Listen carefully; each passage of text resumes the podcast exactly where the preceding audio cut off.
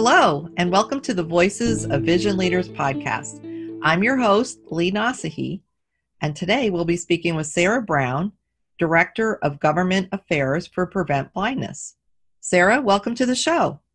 Hi, Lee. Thank you so much for having me. I'm um, very excited to be here today. Great. So, how was your weekend? The weekend was good. Um, you know, I'm definitely getting my family used to video conferencing, and um, and you know, we're testing all sorts of platforms to try to be together. My family is back in Omaha, and uh-huh. I'm here in DC. So, um, but they're all separated in their homes, and so we're just we're trying to find some ways to be creative with games and um, just telling each other about what we're doing while we're cooped up at home, and it's really become something I'm, I've looked forward to. Oh, that's great. Yeah, we we did a lot of zooming over the weekend with friends and family and it, it was it was interesting. We're all at a different place on that learning curve. It really is but you know it's my parents made the observation that it, at least it's a great way to get um, you know get them used to uh, you know some of these newfangled you know technology issues right. and everything. So they're embracing it which is good. Oh that's great uh, well, Sarah, as a relatively new member to Vision Serve Alliance, and one with whom I suspect many of our members are less familiar, I, I was hoping you'd share an overview, brief overview of Prevent Blindness's mission and your current strategies. Absolutely. Um, so, Prevent Blindness has uh, quite a long history in vision and eye health issues. Um, we've actually been around since about 1908, which the world looked vastly different at that time, but everybody still needed their eyesight. Um, and our founding purpose was to eliminate a leading cause of infant blindness by administering eye drops to infants at birth. And that practice is actually still employed today, although I think the drops have uh, changed somewhat.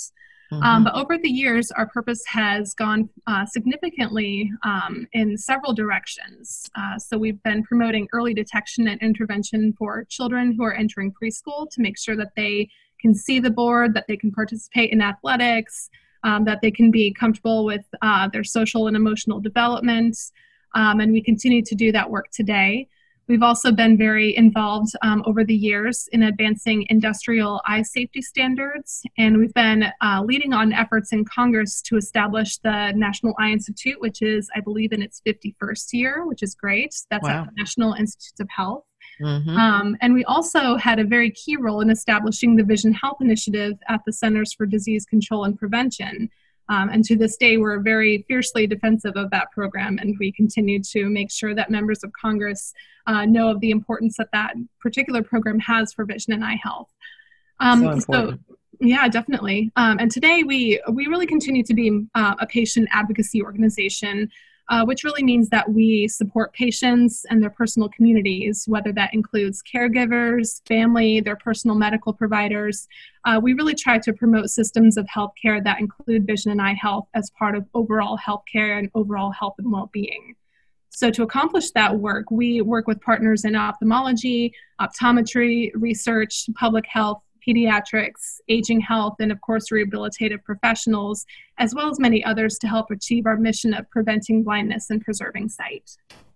Well, that's awesome, and it's it's just so important and um, beneficial to have prevent blindness as a member of the Vision Serve Alliance community. So so glad you're one of our new partners. Thank you. So um, this month is is very different than two months ago. Uh, how has COVID 19, or has it, impacted the focus of Prevent Blindness's work? Uh, it definitely has. Um, I know vision and eye health seem a little bit downstream of um, an infectious disease right now, but there definitely is a major impact that this pandemic has had on our work, as well as uh, patients who live with vision loss and eye disease.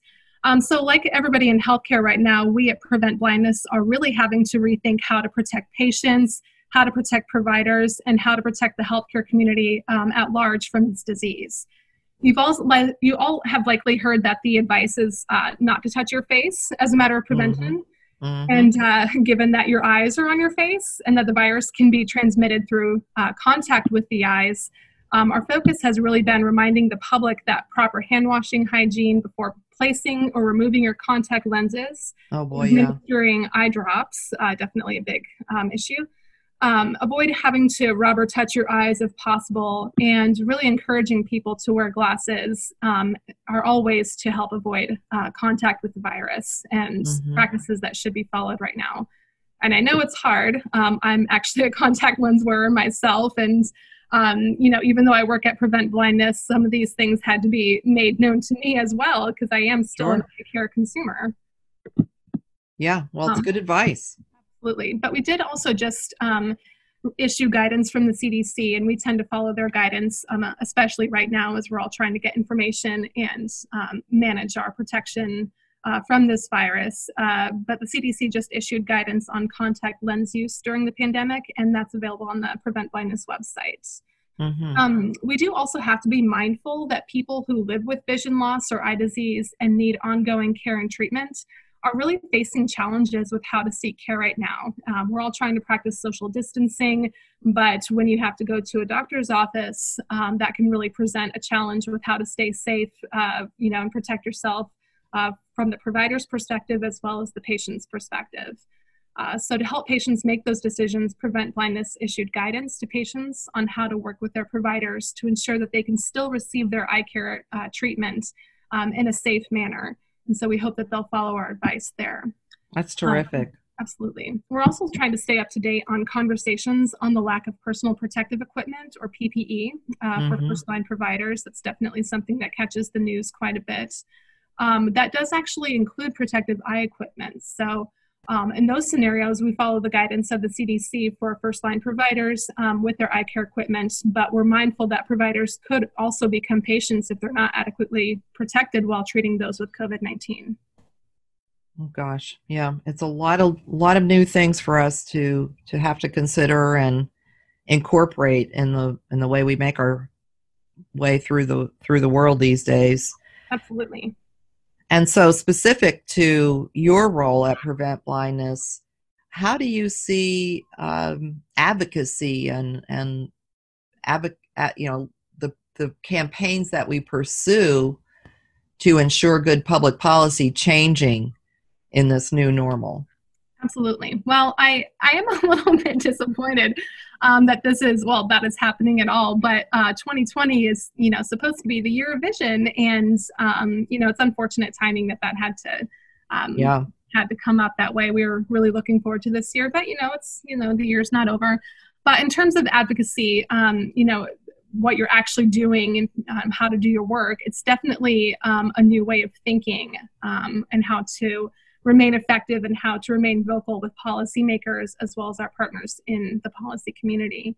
Uh, so right now, Congress is actually out of session formally uh, for mm-hmm. the foreseeable future. They're not here in DC for the most part. Um, they're scattered across the country, and I know from having listened to a couple of them talk about their new normal. You know, they're usually um, when they're at home in their districts or in their states, they're out working with constituents at events and holding town hall meetings and that for them has also changed. So everybody is literally having to think of how do we stay engaged on the issues that are happening even as we're dealing with this major um, issue. And it's it's definitely very new but having to stay flexible is very important.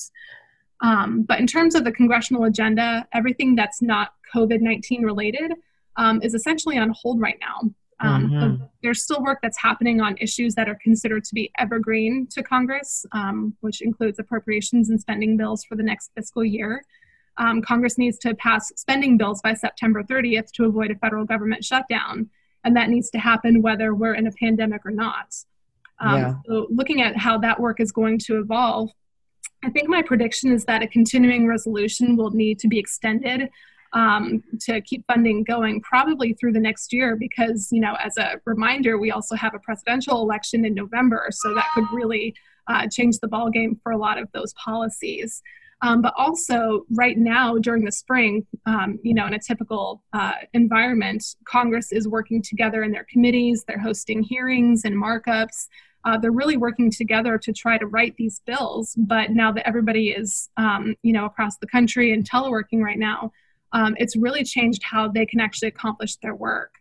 Um, so, and I, I'm not actually sure if they're going to be able to um, host hearings or markups or committee meetings or anything of that nature at a teleworking environment. Um, I, I'm kind of curious to see if they can pull that off. Oh yeah, me too. I mean, it sounds like the perfect storm. All the things that need to happen mm-hmm. on their watch this year. Absolutely. But, you know, I assure you that we're still working and uh, we're still looking for opportunities to promote some of our legislative work and um, our advocacy. And in fact, tomorrow I've got a phone call with um, the Senate appropriators. So, oh, yeah. The work continues. It feels a little bit odd to conduct business as usual while we're all, you know, nervous about this this environment but um, you know we still need to keep the show going as best as we can yeah absolutely and so to that point what are the specific issues you're advocating for at Prevent Blindness? Sure. So right now, um, we continue to have appropriations for fiscal year 2021 as our bread and butter issue. So that includes ensuring that the CDC and the two programs at the CDC that focus on vision and eye health um, are funded fully um, for 2021. Um, we asked for $5 million for the Vision and Eye Health Program, which conducts a lot of public health surveillance, research, and community interventions uh, we asked Congress to fund that at $5 million for this year. Um, and we've also asked Congress to maintain funding for the glaucoma program, which is at 4 million. And that mm-hmm. particular program conducts a lot of service delivery models um, and community prevention programs for people who are at high risk for glaucoma disease. Um, on the other side, um, for legislative purposes, uh, we are looking to see if there's opportunities to introduce something on children's vision to help get that addressed somehow. Um, we're also taking a look at some of the um, options to expand vision into the Medicare program. I know that that's definitely been a conversation that's picked up a lot of steam and even had some success with the House bill at the end of last year. Um, and then there's a couple of other bills that are pending that would seek to do that in some way, shape, or form. So um, so there's quite a bit, and I think that there's some opportunities to, you know, to look at other things like telehealth, especially right now. Oh gosh, um, yeah. Yeah. So we we continue to be mindful of where those opportunities are, and um, you know, right now at least being April 13th, that could change by May 13th. Um, it seems that those opportunities are all wrapped up with some of the COVID legislation. So we'll see where that goes. Well, all of the issues you mentioned are near and dear to our hearts here at Vision Serve. Uh, so many members are thinking through and, and dealing with these things. So appreciate your work on that, and we're looking forward to working together.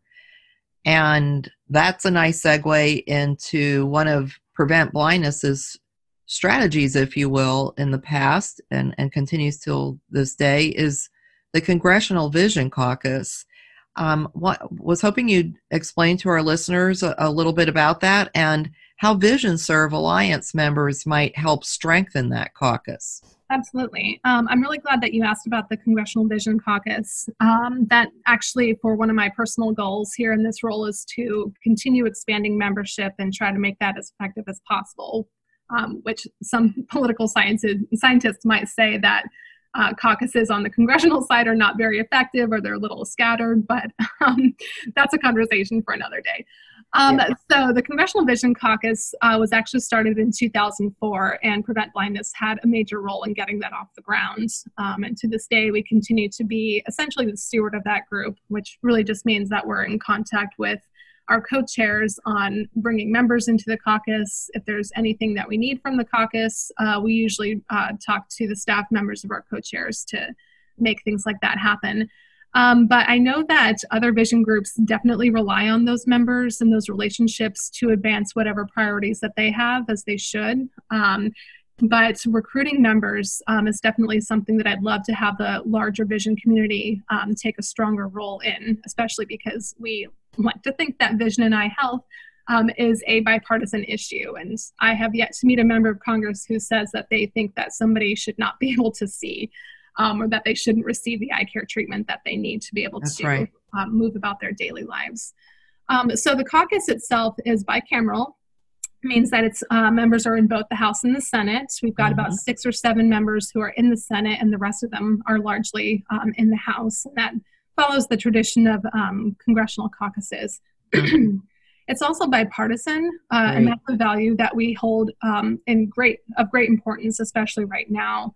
Yeah. Uh, we do like to have our members work together on things and advance good policy.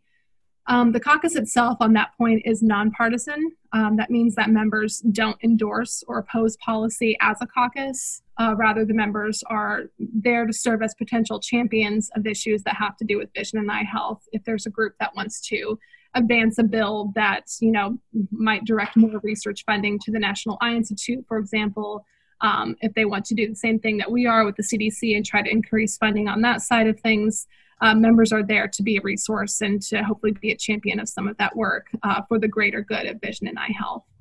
Um, so currently, the caucus is co chaired by three absolutely effective and engaged members. They're just fantastic. So we have two Republicans. We have Steve Stivers of Ohio and Gus Bilirakis of Florida. And on the Democratic side, we have David Price of North Carolina, and we continue to look for a second Democrat um, to take the co chair spot alongside Mr. Price. Um, and we've asked several members. Um, it's definitely, you know, something I hope to accomplish by the end of this year, um, but we might also have to wait until the 117th Congress takes uh, effect in January of next year. Um, so right now our membership is around 60 members. Um, we've seen some members drop off um, as elections have happened um, or as they've moved out of Congress for whatever reasons, such as taking a role with the administration or whatever other reasons that they might have. Um, and all of these members uh, come from states where Prevent Blindness has affiliate chapters. Um, and Prevent Blindness itself has around six or seven affiliate chapters mm-hmm. in Iowa, North Carolina, Ohio, Illinois, Georgia, North Carolina, and Massachusetts. Um, so really that bringing that constituent connection and asking a member of co- uh, Congress to join a caucus that um, the constituent finds very valuable is definitely something that we could certainly use more help with. And I think that this is where Vision Serve Alliance and its membership could really help us uh, create a strong, robust, and fully engaged Vision Caucus. Um, so one thing that I'd love to see your members uh, do and that we, you know, continue to um, promote is to, you know, when you're meeting with a member of Congress um, about vision issues, you know, just at the end of the conversation, just take a minute to say, we have a Congressional Vision Caucus that many of your colleagues are members of. Um, we'd love to have you join the caucus um, and really stand behind vision and eye health as an issue. Um, I think some staff members want to know what the workload is going to be. Um, we're always looking at ways to engage them more on policy issues. Uh, but the Vision Caucus itself is mostly, um, you know, to, to help identify who in Congress uh, thinks that vision um, can is a is a worthwhile policy to promote and really enhance the role of vision and eye health into healthcare conversations. So um, would love to see members uh, take that on and help us really create um, a good group of members of Congress who want to create good vision and eye health policy. That's awesome. Well, um, as you know, Vision Serve Alliance has a new public policy committee, mm-hmm. and Paul Schroeder uh, works with Vision Serve Alliance as our senior policy advocate. And we have another meeting coming up soon, and I, I would love for you and Paul to talk about how to you know make, make this into an action item for the for the policy committee. I know they would love to mobilize members across the country to help with that effort. Absolutely. Um, and paul and i have already uh, spoken and i'm Great. glad he you know this is he was the one that helped uh, make this podcast happen. So awesome. uh, yeah. So i'd love to continue to talk about you know how to grow the membership and to really make sure that your members feel comfortable making this request. Um, but if anybody does have have interest in finding out who is currently on the caucus and um, if they represent your state or district. Um, it's all information that you can find on the Prevent Blindness website. Which is? Which is www.preventblindness.org. And if you click on the advocacy list, there is a list of the Congressional Vision Caucus members available there. Terrific. Well, thank you very much, Sarah. This has been an awesome conversation. Vision Serve and, and all its members are very excited to be working with Prevent Blindness. Thank you for joining us today. Thank you so much, Lee. I appreciate the opportunity. So, this is Lee Nasehi talking with Sarah Brown, Director of Government Affairs at Prevent Blindness. Learn more about their services and how you can get involved by visiting their website at www.preventblindness.org. Thank you all for tuning in. And as always, remember to be mission driven, work hard, and make a real impact. Until next time, this is the Voices of Vision Leaders podcast.